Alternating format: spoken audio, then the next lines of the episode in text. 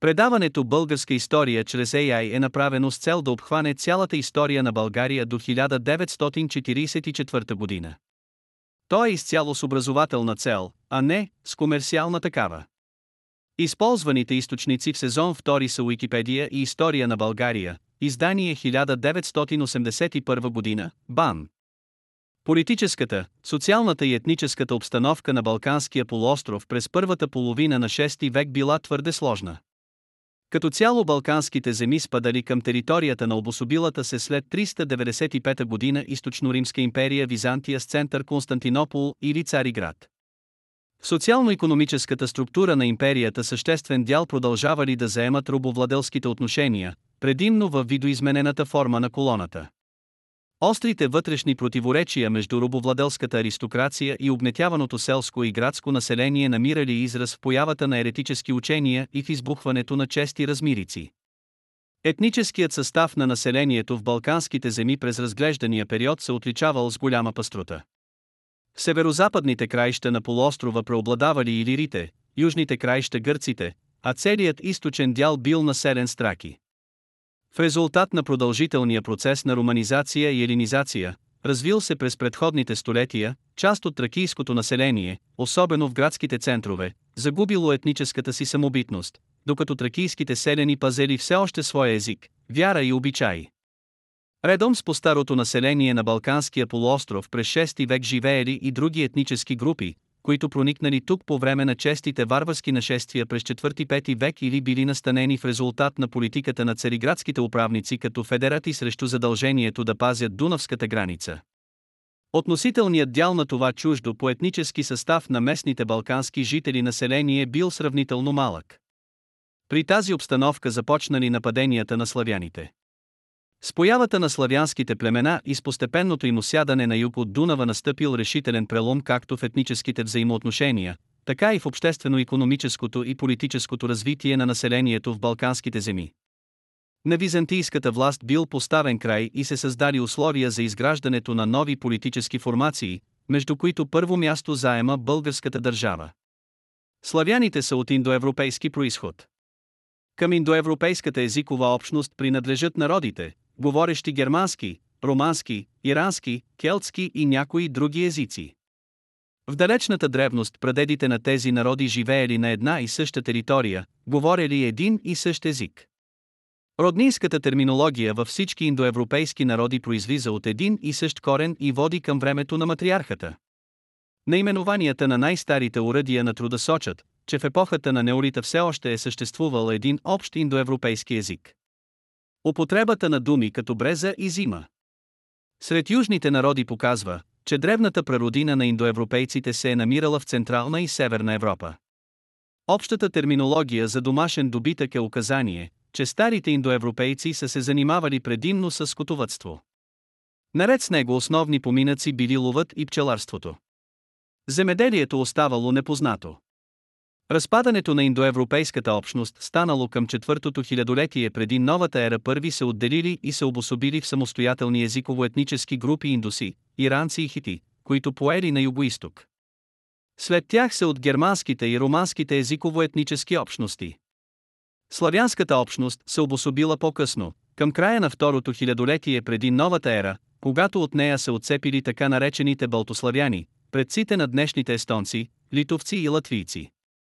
Анализът на общославянския език показва широка употреба на термини за езера, гори, блата и определени видове дървета и липса на общи наименования за морета и планини. Това дава основание славянската прародина да бъде локализирана в Централна Европа в басейна на Одер и Висла, между речието на Днепър и Белк и Южна Белорусия. На югоисток съседи на славяните били кимерийците, скитите и сарматите, на изток финските племена, на северозапад литовските племена, на запад, германските племена, на юг славяните се простирали до Карпатите и техни непосредствени съседи били дъките. Върху тази територия славяните освоили земеделието, поради което селскостопанската терминология е обща за всички славянски езици. Древните географи и старогръцките писатели нямали ясна представа за земите на славяните, пък и не проявявали някакъв особен интерес към тях. С това се обяснява и липсата на писмени сведения за славяните до началото на новата ера. Предполага се, че неврите, будините и скитите земеделци, обитаващи горните течения на Днестър и Белк, а така също и лутийците на запад, за които споменава Херодот 5 век преди новата ера, са били славянски племена. Твърде е възможно енетите, които живеели на север по брега на Балтийско море и доставяли кехлибар, също да са били славянско племе, те населявали територията, която някога била прародина на славяните, пък и името Енети е много близко до името Венети Венеди, с което славяните станали известни в началото на новата ера. По-определени данни за живота и бита на славяните през първото хилядолетие преди новата ера дават резултатите от археологическите проучвания. Основата на всички изследвани до сега култури е една и съща – земеделието и скотовътството. Една от най-старите славянски култури е лужицката. Тя обхваща периода от края на втори до края на първото хилядолетие преди новата ера простирала се върху огромни територии, от Балтийското крайбрежие между Висла и Одер на север до Белк и горното течение на Припет на изток, Средна Елба на запад и Карпатите на юг. Характерни черти на тази култура били шнуровата керамика и полетата с погребални урни, след изгарянето на мъртвите останките, поставени в специални урни, били заравяни в недълбоки ями заедно с различни съдове и украшения. Носителите на тази култура познавали метала първоначално бронза, а по-късно и желязото, от които приготвяли оръжия и уръдия на труда, включително и земеделски. Родствени на лужицката култура и нейно понататъчно развитие са чернолеската култура 8-7 век преди новата ера, между Среден Днепър и Горен Белк и милоградската култура втората половина на първото хилядолетие преди новата ера, на територията на Южна Белорусия, по десния бряг на Днепър, до устието на Припет.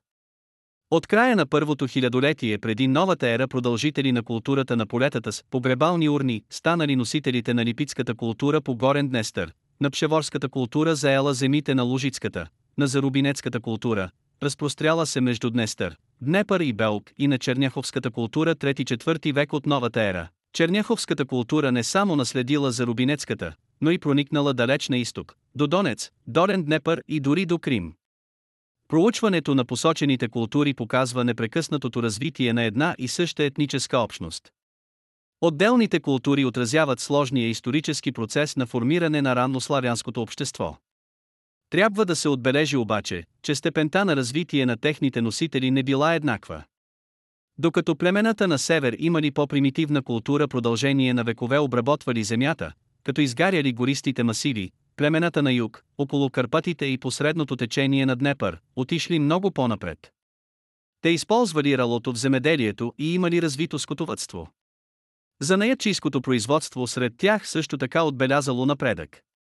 Несъмнено за това положение са допринесли връзките с римските провинции по средния и долния Дунав, както и с гръцките колонии по северното Черноморско крайбрежие.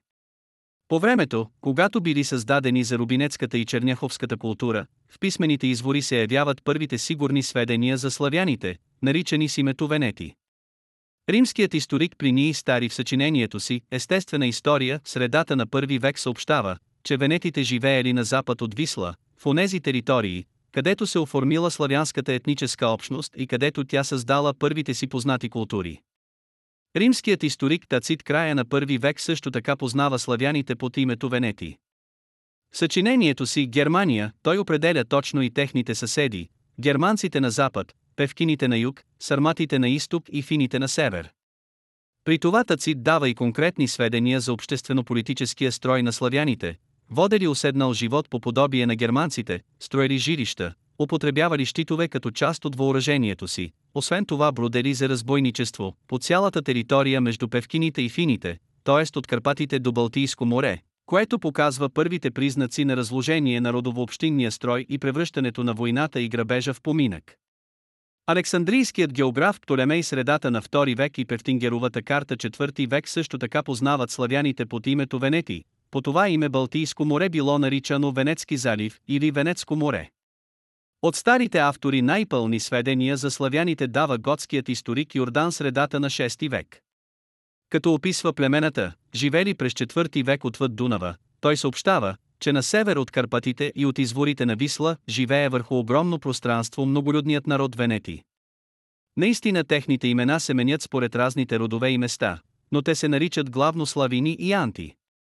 Понататък Йордан пояснява, че славините обитавали земите от Новиодунум и така нареченото Мурсианско езеро до Днестър и на север до Висла, като намиращите се тук гори и блата им служили за поселища. Антите пък живеели между реките Днепър и Днестър, стигайки на юг до Черно море. Макар в историческата литература да съществуват различни мнения относно местонахождението на Новиодонум и Мурсианското езеро, несъмнено е, че през 4 век Йордан поставя славините по цялото протежение на север от Карпатите, от Панония до Днестър, а антите – между Днестър и Днепър. Сведението на готския историк е дало основание на много учени да разглеждат славините и антите като два основни клона на славянската племенна общност, обозначена с името Венети. Всъщност Йордан разграничава венетите от антите и славините. Като описва войните на осткотите с славяните през средата на 4 век, той назовава славяните с общото име Венети и подчертава, че те били силни със своята многочисленост. Веднага след това Йордан съобщава, наистина те, както почнахме да обясняваме в началото на изложението или в списъка на племената, са от един и същ происход, а сега се явяват под три имена, т.е. Венети, Анти и Славини. Сведението на Йордан дава основание да се твърди, че най-късно през 4-5 век огромната славянска общност се е разпаднала окончателно на три дяла със свои собствени имена – Западен Венети, Южен, Славини и Източен Анти. Своята прародина в продължение на много векове славяните се занимавали с земеделие, скотовътство, лов и риболов. От пчелен мед приготвяли своето любимо питие медовина. Развили и някои занаяти, като ковачество, гранчарство, дърводелство и кожарство. Общественият строй се характеризирал с господство на родовата община, макар да се наблюдавали вече първите признаци на разложение в нея. Славяните били многобожници. Почитали на първо място бога на грамотевицата, известен посетне с името Перун. Други техни богове били дъжбог на плодородието, Волос, или Велес на стадата, Еморана на смъртта, Лада на хубостта, Чернобог на злото и Добрият бог на доброто. Богатият пантеон на славяните съответствал на господстващите обществени отношения сред тях, народово-общинния строй. Още докато се намирали в своята прародина славяните влезли във връзка с Римската империя. Наличието на многобройни съкровища от сребърни римски монети в техните земи показва, че търговският обмен с Рим е бил твърде оживен и че са били създадени трайни добросъседски отношения.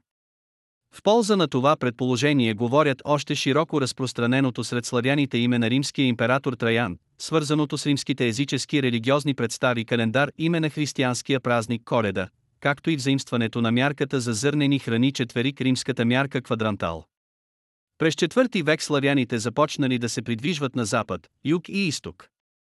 На запад те постепенно стигнали до Елба, известна дълго време и със славянското си име Лаба, по това име населяващите бреговете и племена били наричани полапски славяни. На изток славяните стигнали до Ока и до горното течение на Волга. На юг те прекусили Карпатите и започнали да проникват в земите северно от Дунава. Причините за разселването били преди всичко вътрешни разложения на родовообщинния строй, увеличаване на населението, нужда от повече и по-плодородни земи. Към външните причини се отнасят големите промени в Югоизточна Европа, свързани с така нареченото велико преселение на народите и с оттеглянето на границите на Римската империя на Дунава, събития, които засегнали и значителни маси славяни. От тогава интересът на средновековните хронисти и историци към тях нараснал.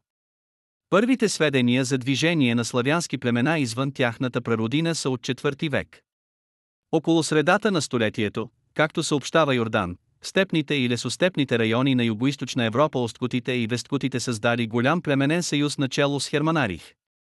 Съюза освен многобройните други племена влизали и славяни анти.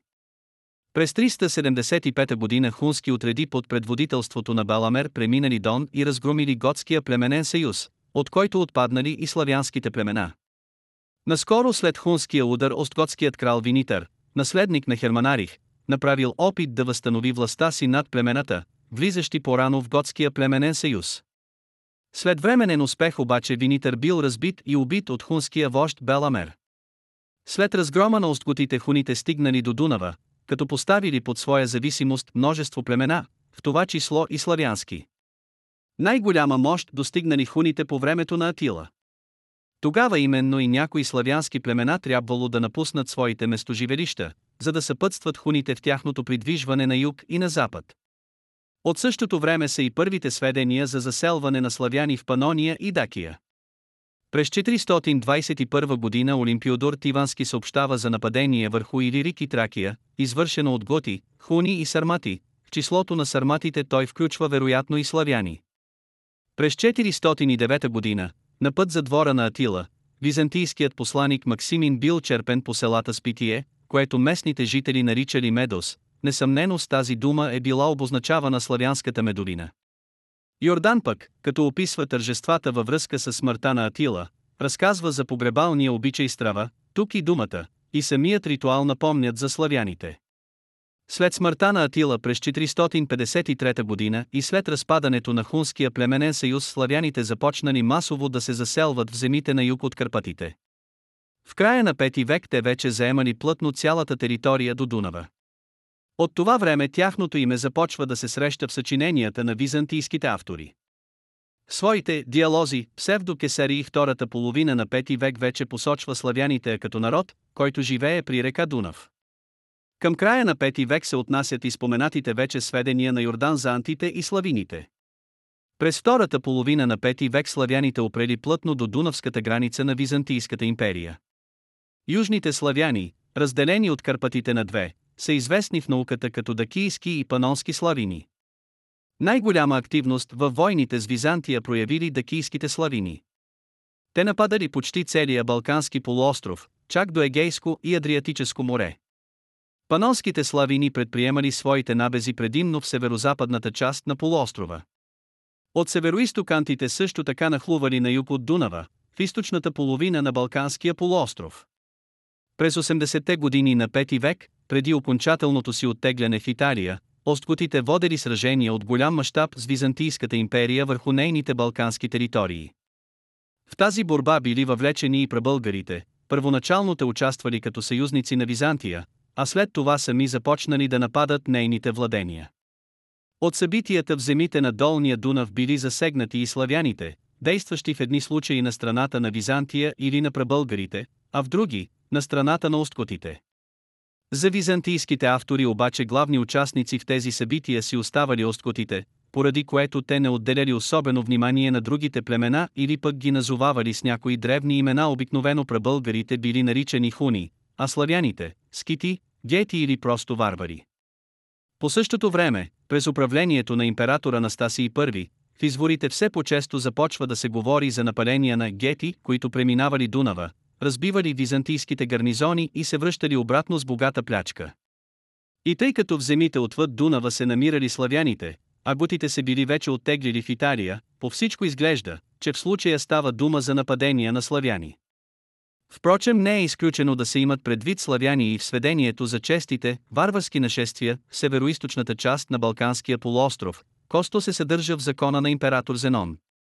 Едни от първите точно датирани славянски нападения се отнасят към началото на 6 век и са свързани с изграждането на прочутата Анастасиева стена през 512 година. Византийският хронист Йоан Зонара 12 век изрично отбелязва, че тази стена била издигната, за да пази столицата Цариград от нападенията на мизите, т.е. на българите, и на скитите като под скити има предвид славяните. За изграждането на стената и за невъзможността да бъдат спрени нападенията на пребългари и славяни подробно разказва Прокопий Кесарийски в съчинението си за строежите. Той съобщава, че поради честите нападения на варварите в околностите на Цариград император Анастасий наредил да се построи защитна стена на 40 мили около 70 км от столицата, простираща се от Деркус на Черно море до Силиврия на Мраморно море. Прокопий обаче признава, че тази стена не могла да спре чуждите нашествия и на империята били причинени нещастия, които не се поддават на описание. По всичко изглежда, че славяни са взели участие и в бунта на Виталиан, вдигнат през 513 година в Добруджа против Анастасий I. Йоанне Малала съобщава, че във войската на Виталиан имало множество хуни и българи, а Евагрий Холастик 6 век говори за множество хунски племена. Йоанн Лидийски 6 век нарича този бунт безчестно нападение на варварите, явно имайки предвид участието на пребългари и славяни във войската на Виталиан.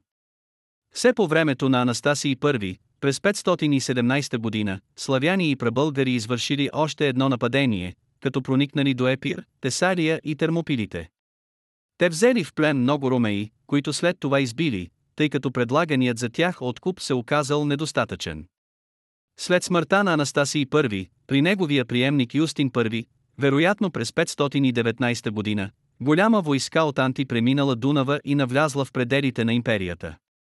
В сражение с византийците, водени от стратега на Тракия Герман, антите претърпели тежко поражение и в продължение на няколко години престанали да безпокоят византийските земи. Решителният двубой между славяните и Византия станал по времето на Юстиниан I, който си поставил за цел с всички средства да защити балканските граници на империята. Освен големите военни усилия и огромното крепостно строителство, с които се характеризира управлението на този император, сега в практиката на Византия намерили широко приложение и познатите на нейната дипломация похвати, привличането на славяни на румейска служба, сяването на раздори между отделните славянски племена и използването на други народи в тила им като съюзници на империята. Още от първите години на Юстиниановото управление, както съобщава Прокопий, пребългари хуни, славини и анти многократно минавали Дунава и нанасяли непоправими пакости на ромеите. През четвъртата година от заемането на престола императорът назначил за стратег на Тракия славянина Хилвуд, негов придворен и доверен човек, като му възложил да пази Дунавската граница. И Хилвуди станал толкова страшен за варварите, че в течение на трите години от 530-533 година, които прекарал на тази длъжност, не само никой не смогвал да премине из Търдунава, срещу ромеите, но, напротив, ромеите минавали често заедно с хилводии на отсрещния бряг, избивали и заробвали тамошните варвари. Три години по-късно хилводии, както обикновено, преминал реката с малобройна войска, но славяните го посрещнали с цялата си мощ. Завързало се ожесточено сражение, паднали мнозина от ромсите и самият пълководец Хилводии. След това варварите могли да преминават реката винаги когато пожелаели и ромейските владения станали леснодостъпни за нападение. И в това дело цялата ромейска държава съвсем не могла да се сравни с храбростта на един единствен мъж. След неуспешния опит да спре славяните на Дунава с силата на оръжието Византия трябвало да премине окончателно към отбрана. Юстиниан решил, че е възможно да защити балканските владения на империята чрез построяването на голям брой крепости и крепостни съоръжения. Така се стигнало до огромното крепостно строителство, описано от Прокопий в неговото съчинение за строежите. За да спре славяните и другите племена, Юстиниан направил многобройни и твърде бележити постройки издигнал стотици укрепления и поставил в тях неизразимо много военни стражи. Най-голямо внимание било отделено на защитата на Дунавската граница. Тъй като старите крепости по тези места били малки и при това пострадали от нашествията на хуни и готи, императорът възстановил разрушените крепости, но не както били по-рано, ами ги направил много пояки и при това сам издигнал извънредно много крепости. Само от Сингидонум днешен Белград до устието на Тимок византийците възобновили и разширили 25 крепости. От Тимок до Искър били възобновени 20 крепости, сред тях Бонония днешен Видин, Рациария днешен Арчар, Видинско и Алемус днешен Лом. Особено внимание обърнал императорът на защитата на Дунавския бряг в провинциите Мизия и Секития днешна Добруджа. Тук били възобновени или построени на ново над 20 крепости само от Никопол до Черна вода, Прокопий изброява 16. Сред тях се откроявали Секориска при село Черковица, Никополско, Ятрус при село Кривина, на устието на Янтра, Трансмариска днешен Тутракан, Доростол днешен Силистра и Аксиопол днешен Черна вода. За две от крепостите същият автор изрично отбелязва, че били изградени във връзка с особено силните нападения на славяните в този район. Крепостта Алина западно от Черна вода била възобновена, тъй като варварите славяни непрекъснато се криели там, нападали постоянно от засада пътниците и правили околните места непроходими. Укреплението Улметум североисточно от Черна вода, при днешен Чаталорман било издигнато и с основи.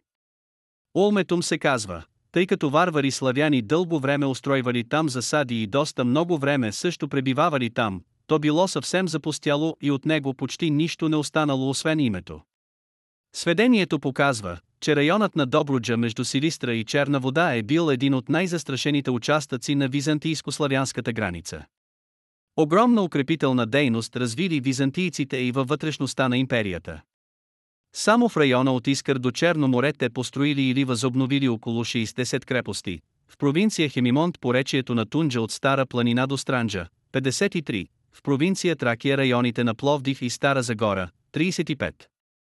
В провинция Родопа обхващаща Родопите и Беломорието от места до Марица били построени 12 нови крепости, а няколко други били възобновени.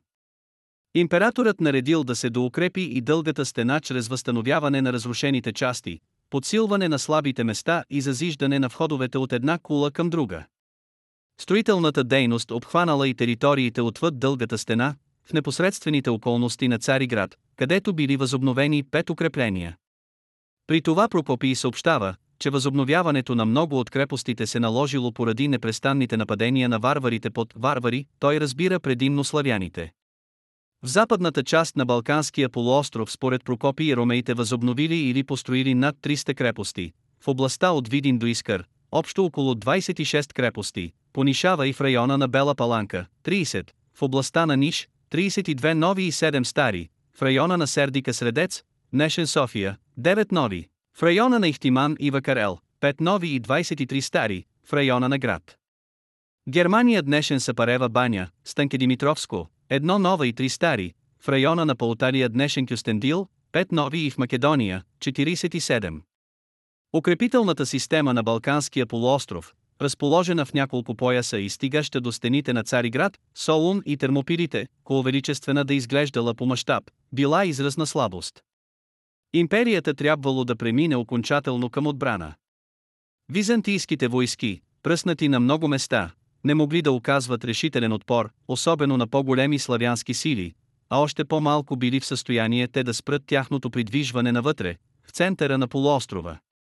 Успоредно с крепостното строителство, което продължило повече от 30 години и което се оказало недостатъчно за спиране на славянските нападения, Юстиниан прибягнал и към други мерки, за да подсили отбраната на балканските провинции на империята. Същата цел преследвало, макар и косвено, и известна част от неговото законодателство. През 536 година той назначил за квестор на войската в Мизия, Секития и други балкански провинции Бонус, чин префект и седалище в Одесос Днеп на Варна и още на другата година започнал да получава оплаквания, тукашните земи били крайно несигурни и обезпокоявани от варвари. През 538 година на императора вече се наложило да издаде специална новела, с която разрешавал в Мизия да бъдат продавани църковни вещи и имоти за откупуване на пленници.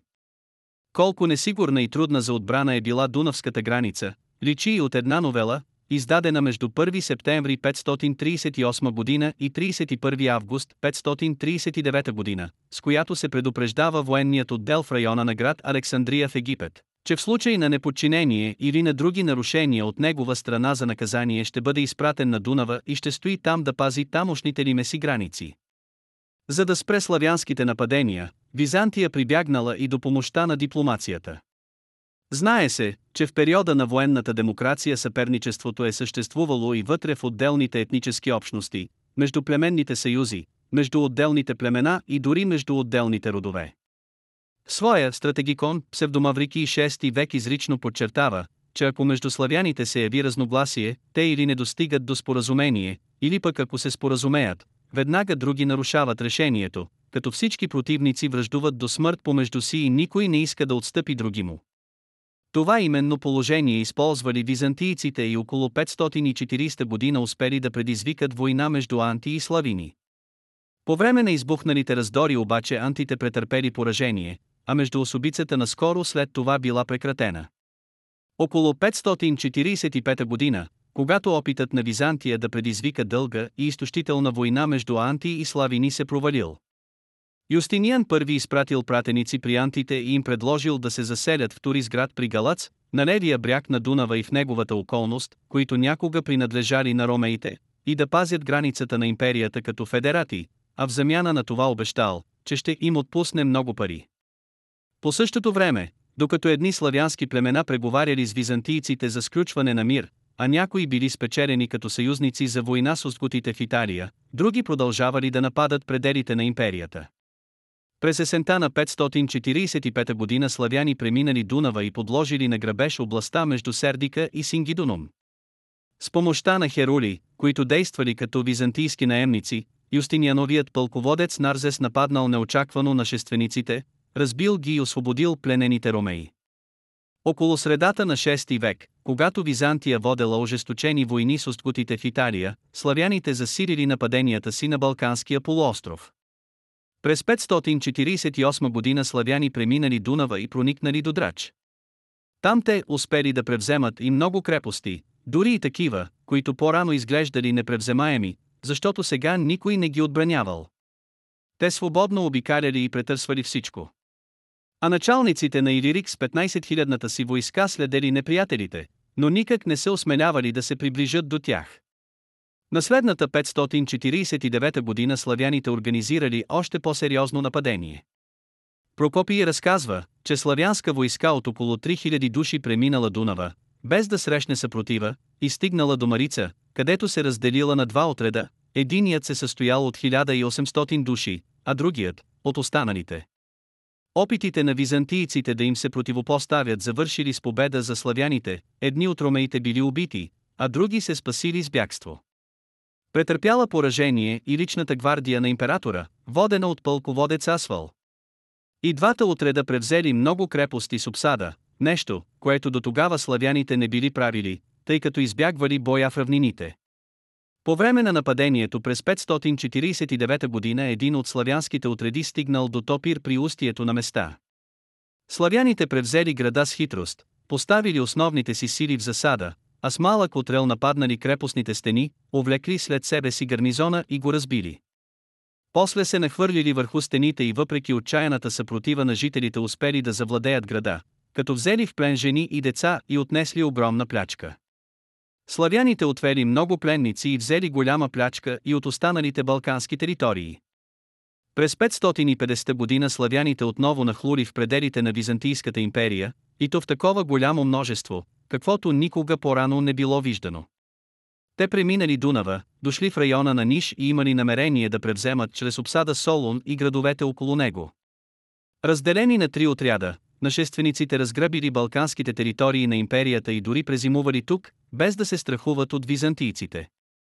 На следната 551 година през Дунава минала нова славянска войска и се съединила с презимувалите тук отреди. Така формираната голяма славянска армия поела пътя към Цариград. Императорът направил опит да се противопостави, като изпратил срещу славяните войски един от най-опитните си пълководци.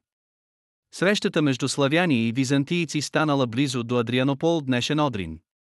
Тук византийците претърпели пълно поражение.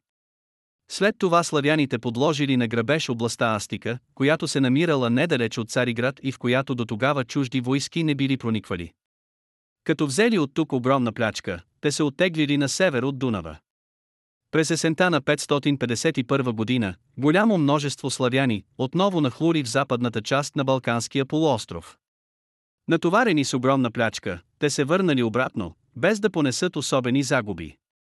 Все по-честите нападения на славяните създавали големи грижи на византийците. Император Юстиниан, съобщава Прокопий, бил недоволен, за това, че не могъл по-нататък да ги възпира някакси, било когато преминавали реката Дунав, за да ограбват ромейската държава, било когато се завръщали оттам заедно с плячката си. Затова византийците решили да сключат съюзен договор с гепидите. Договорът наистина бил сключен, но славянските нападения продължили. Византийците обвинили гепидите в нарушение на мира, подтикнали против тях съюзниците си лангобарди и им нанесли голямо поражение. Съществуващата по времето на Юстиниан първи практика с богати дарове да се купува приятелството на едни, то на други племена, да се привличат на служба техни вождове и по думите на Прокопий само увеличила нещастията на империята, не останала неопустошена никаква област, нито планина, нито пещера, нито пък друго от ромейската земя, но много области били завладявани повече от пет пъти.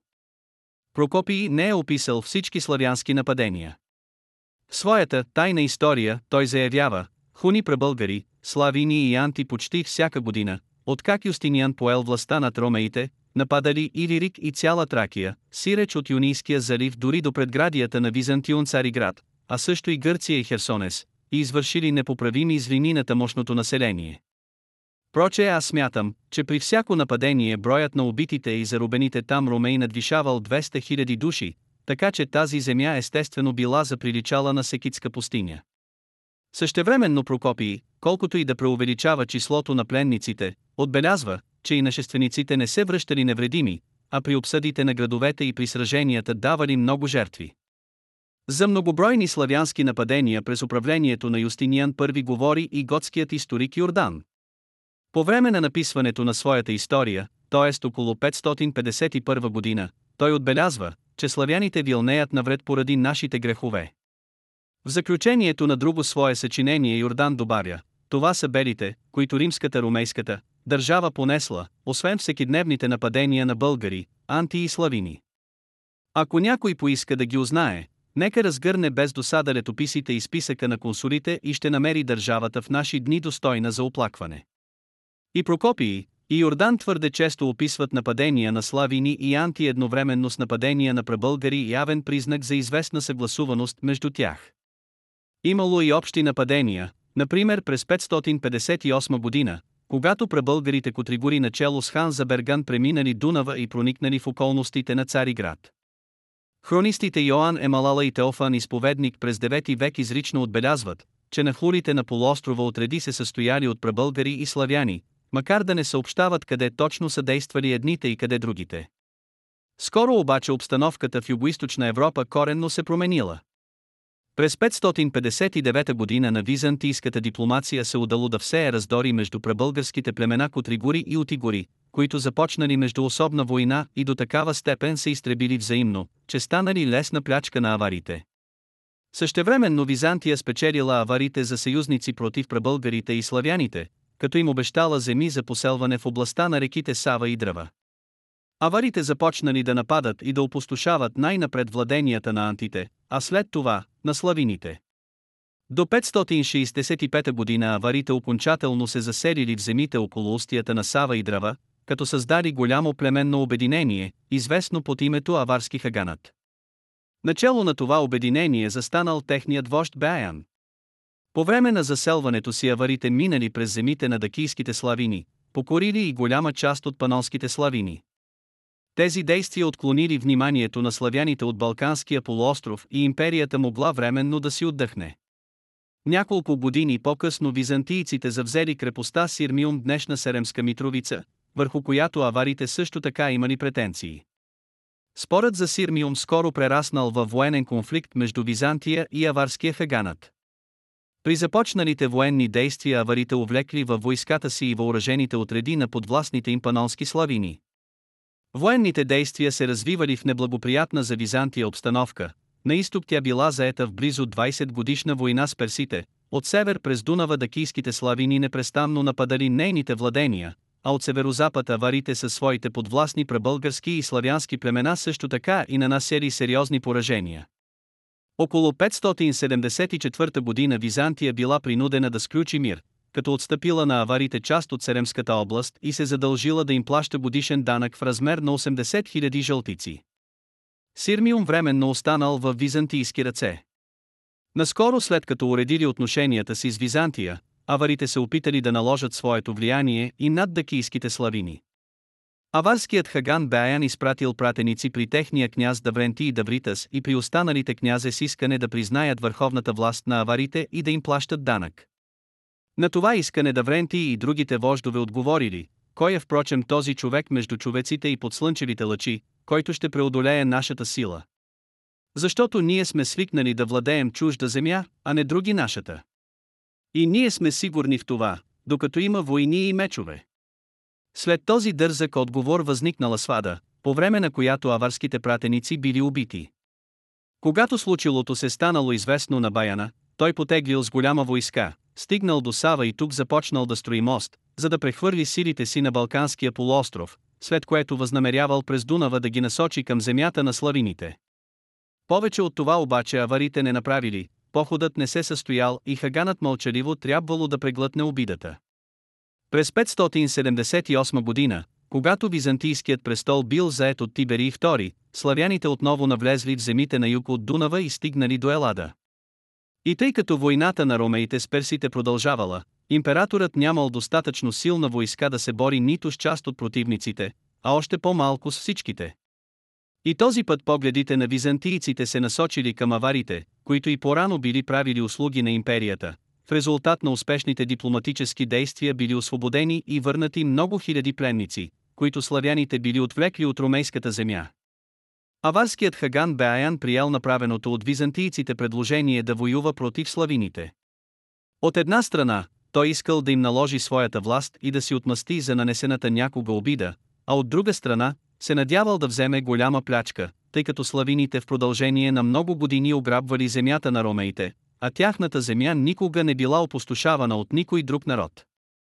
С помощта на византийски кораби Беян с 60 000 конница бил прехвърлен на южния бряг на Дунава, някъде към Белград, след което аварите през Илирик и Мизия стигнали до Добруджа.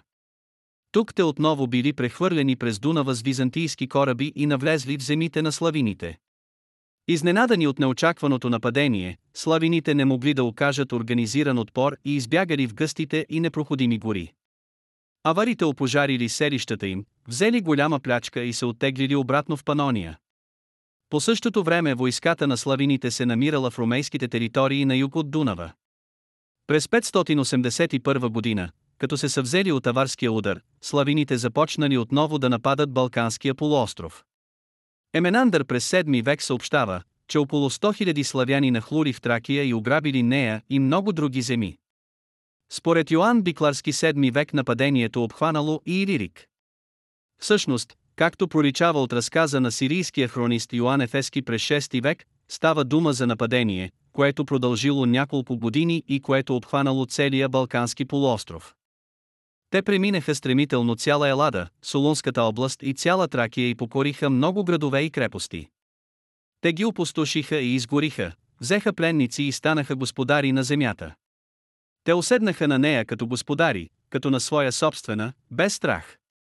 И ето в продължение на 4 години и до сега поради това, че царят е заед във война с персите и всичките си войски изпрати на изток, поради тази причина те се разпръснаха по земята, уседнаха на нея и се разшириха сега, тъй като Бог им позволява. Те вършат опустошения и пожари и вземат пленници, така че при самата външна стена на столицата те заловиха и всички царски сетала, много хиляди глави и друга разнообразна плячка. И ето и до ден днешен, т.е. до 584 година, те остават, живеят и спокойно пребивават в страната на ромеите, хора, които не смееха по-рано да се показват от гъстите гори и защитените с дървета места и не знаеха какво с това оръжие освен две или три лонхиди. Тоест къси копия. Като се възползвали от успехите на славините против Византия, аварите нарушили мира и сами започнали да нападат териториите на империята. През 582 година те нападнали и превзели Сирмиум, с което пътят им за по-натачни действия на Балканския полуостров бил открит. Влушаването на византийско-аварските отношения пък довело до подобряване на отношенията между авари и славини и дори до съвместни действия против империята. Това от своя страна дало нов тласък за още помощни нападения на славините на Балканския полуостров. През 584 година аварите отново нарушили мира с Византия и предприели набези по целия Балкански полуостров. Евагриис Холастик в своята църковна история говори за две техни нашествия, по време на които те превзели с обсада Сингидоном, Анхело и цяла Елада, както и други градове и крепости и зарубили населението им. Унищожавали всичко и опожарявали всичко. По време на нападенията аварите стигнали до дългата стена. Хронистът Михаил Сирийски 12 изрично отбелязва, че в аварската войска имало и славяни. Те дойдоха да обсаждат двата града на ромеите, т.е. Цариград и Солун и други крепости. Те казваха на жителите, излезте, сейте и женете, ние ще вземем от вас само половината от данъка. През пролетта на 585 година аварите подновили мирните преговори с Византия и дори успели да увеличат годишния данък, който империята им плащала, от 80 на 100 000 жълтици. Славините обаче продължили да опустошават ромейските територии, като стигнали до дългата стена. В басейна на Реркене византийците нападнали неочаквано един техен отред, разбили го и му отнели плячката. Към края на лятото в района на Адрианопол византийските войски се срещнали с вожда на славините Ардагаст, който водел големи славянски множества, значителен брой заловени пленници и богата плячка. Сражението при крепостта Ансин част от ромейските пленници били освободени, а славините с останалите пленници и плячка напуснали областта Астика. Още през есента на същата 585 година, като се възползвали от няколко годишните нападения на славините в земите на юг от Дунава, аварите нарушили мирния договор с Византийската империя и нахлури в нейните територии. Военните действия били водени с променлив успех. През 586 година обаче при Адрианопол аварите били сразени и прогонени. Твърде е вероятно при този голям поход заедно с тях да са действали и някои от подвластните им славянски племена. През 588 година, когато византийските войски били заети на изток във война с персите, славините навлезли отново земите на империята. А гетите, съобщава Теофилакт Сеймуката през 7 век, сиреч пълчищата на славяните, силно опустошавали земите на Тракия. През 591 година Византия завършила войната с персите и още на следната 592 година император Емаврики прехвърлил войските си на Балканския полуостров, за да започне дълга, почти 10 годишна война с славините и аварите. Теофилакт Сеймуката съобщава интересната подробност, че през 592 година в Тракия били заловени трима славяни, които вместо оръжие носели гадулки и които явно изпълнявали разузнавателни задачи. През 593 година аварите нарушили мира с Византия, обсъдили Сингидонум и нахлури в Серемската област, след което с голямо множество славини навлезли в Мизия, превзели някои градове и проникнали до Перинт, днешен е Мармара Ерегли на Мраморно море. Те се задържали тук до есента, но не могли да превземат Цурулум днешен Чорлу и се оттеглили. През 594 година Емаврики решил да пренесе войната на Дунава и да не допусне славините и аварите да навлизат в пределите на империята. Той наредил на стратега Приск да засили отбраната на Дунавската граница и го изпратил с войската в Доростол.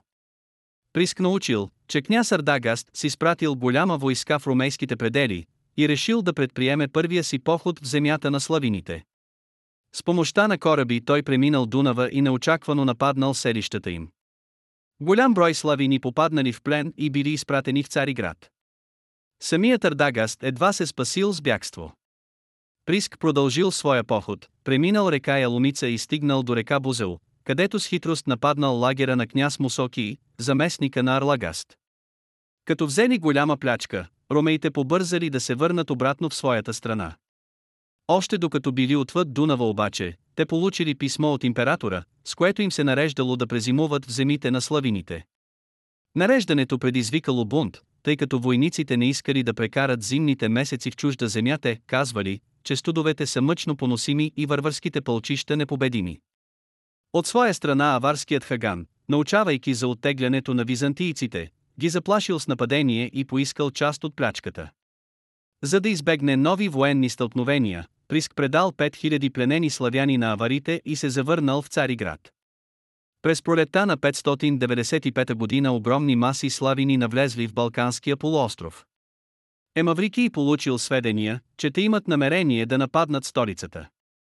Тойто нареждал войската да премине отвъд Дуна в техните земи, то заповядвал да остане в Тракия, за да отбранява румейските предели. Междувременно Приск бил сменен и за военачалник на Дунавската армия бил назначен Петър, брат на императора. Някъде около Емарцианопол днешна девня византийците попаднали на отред от 600 славини, натоварени с голяма плячка. След дълга и упорита съпротива славините били разбити. Византийската войска продължила похода си и стигнала до Никопол с намерение тук да премине Дунава.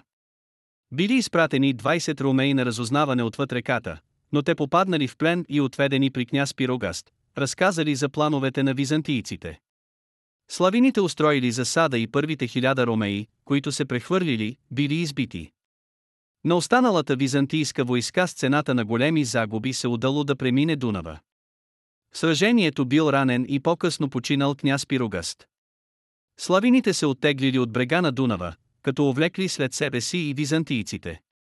Навлезли в непозната земя, византийците почувствали остра нужда от вода, а когато най-сетне стигнали до брега на Яломица, попаднали на засада и били разгромени. Остатъците от разбитата армия избягали на юг от Дунава. Петър бил отстранен като военачалник и неговото място отново за Елприск. През пролетта на 596 година Приск предприял поход срещу застрашения от аварите Сингидунум. Като контрамярка аварите нападнали Далмация и разрушили повече от 40 крепости.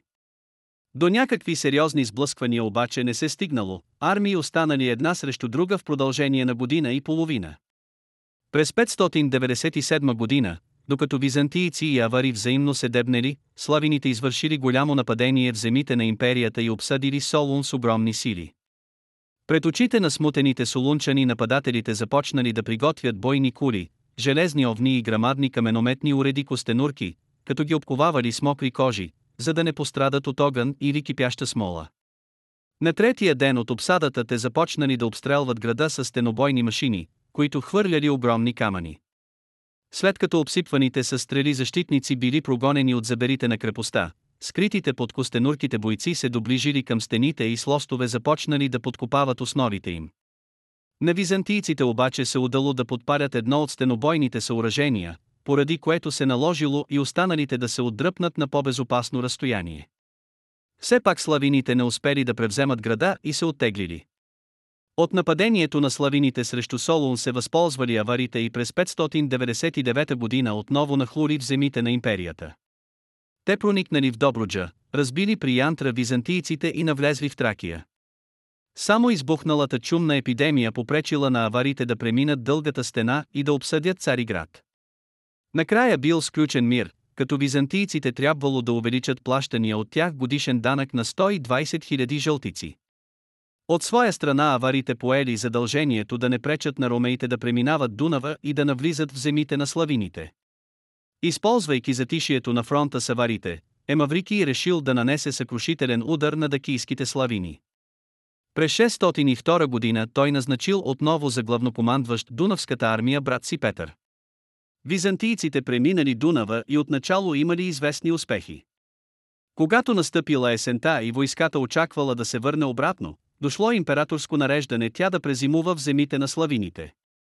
Заповедта предизвикала силно брожение сред войниците, тъй като те се намирали в лошо състояние, а и големи неприятелски отреди ги обграждали от всички страни. Накрая войската се наложила и се оттеглила на юг от Дунава. Императорът пък, за да принуди бойците да преминат на север от реката, спрял доставката на държавни храни и наредил те сами да си набавят провизии в земите на славините. Избухналото голямо недоволство прераснало в бунт и за император бил провъзгласен стотникът Фока. Скоро войската поела към Цариград. Отбраната на Дунавската граница рухнала и славините получили възможност необезпокоявано не само да нападат, но и да се заселват на Балканския полуостров. Представа за военните действия между византийци и славини в земите отвъд Дунава дава известният стратегикон на псевдомаврики, в който е обобщен до тогавашният опит на византийските пълководци.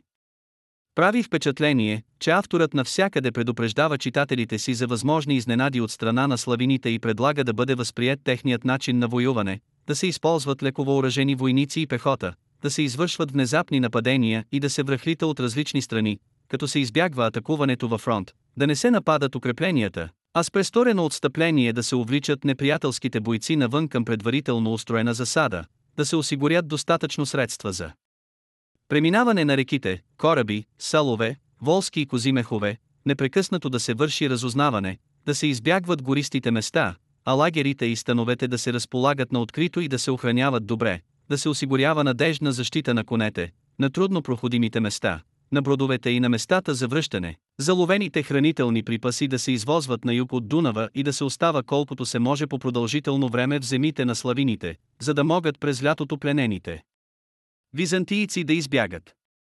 Явно е, че византийските войски неведнъж са изпадали в трудни положения и че горчивият опит от набезите на север от Дунава е позволил на автора на стратегикона да даде голям брой полезни съвети на бъдещите военачалници. Това беше днешният епизод. Използваните технологии за направата на предаването са Google Vision AI, Tesseract OCR, Microsoft Cognitive Services Speech Studio, Dolly 2, Anchor.fm. Благодаря, че останахте до края.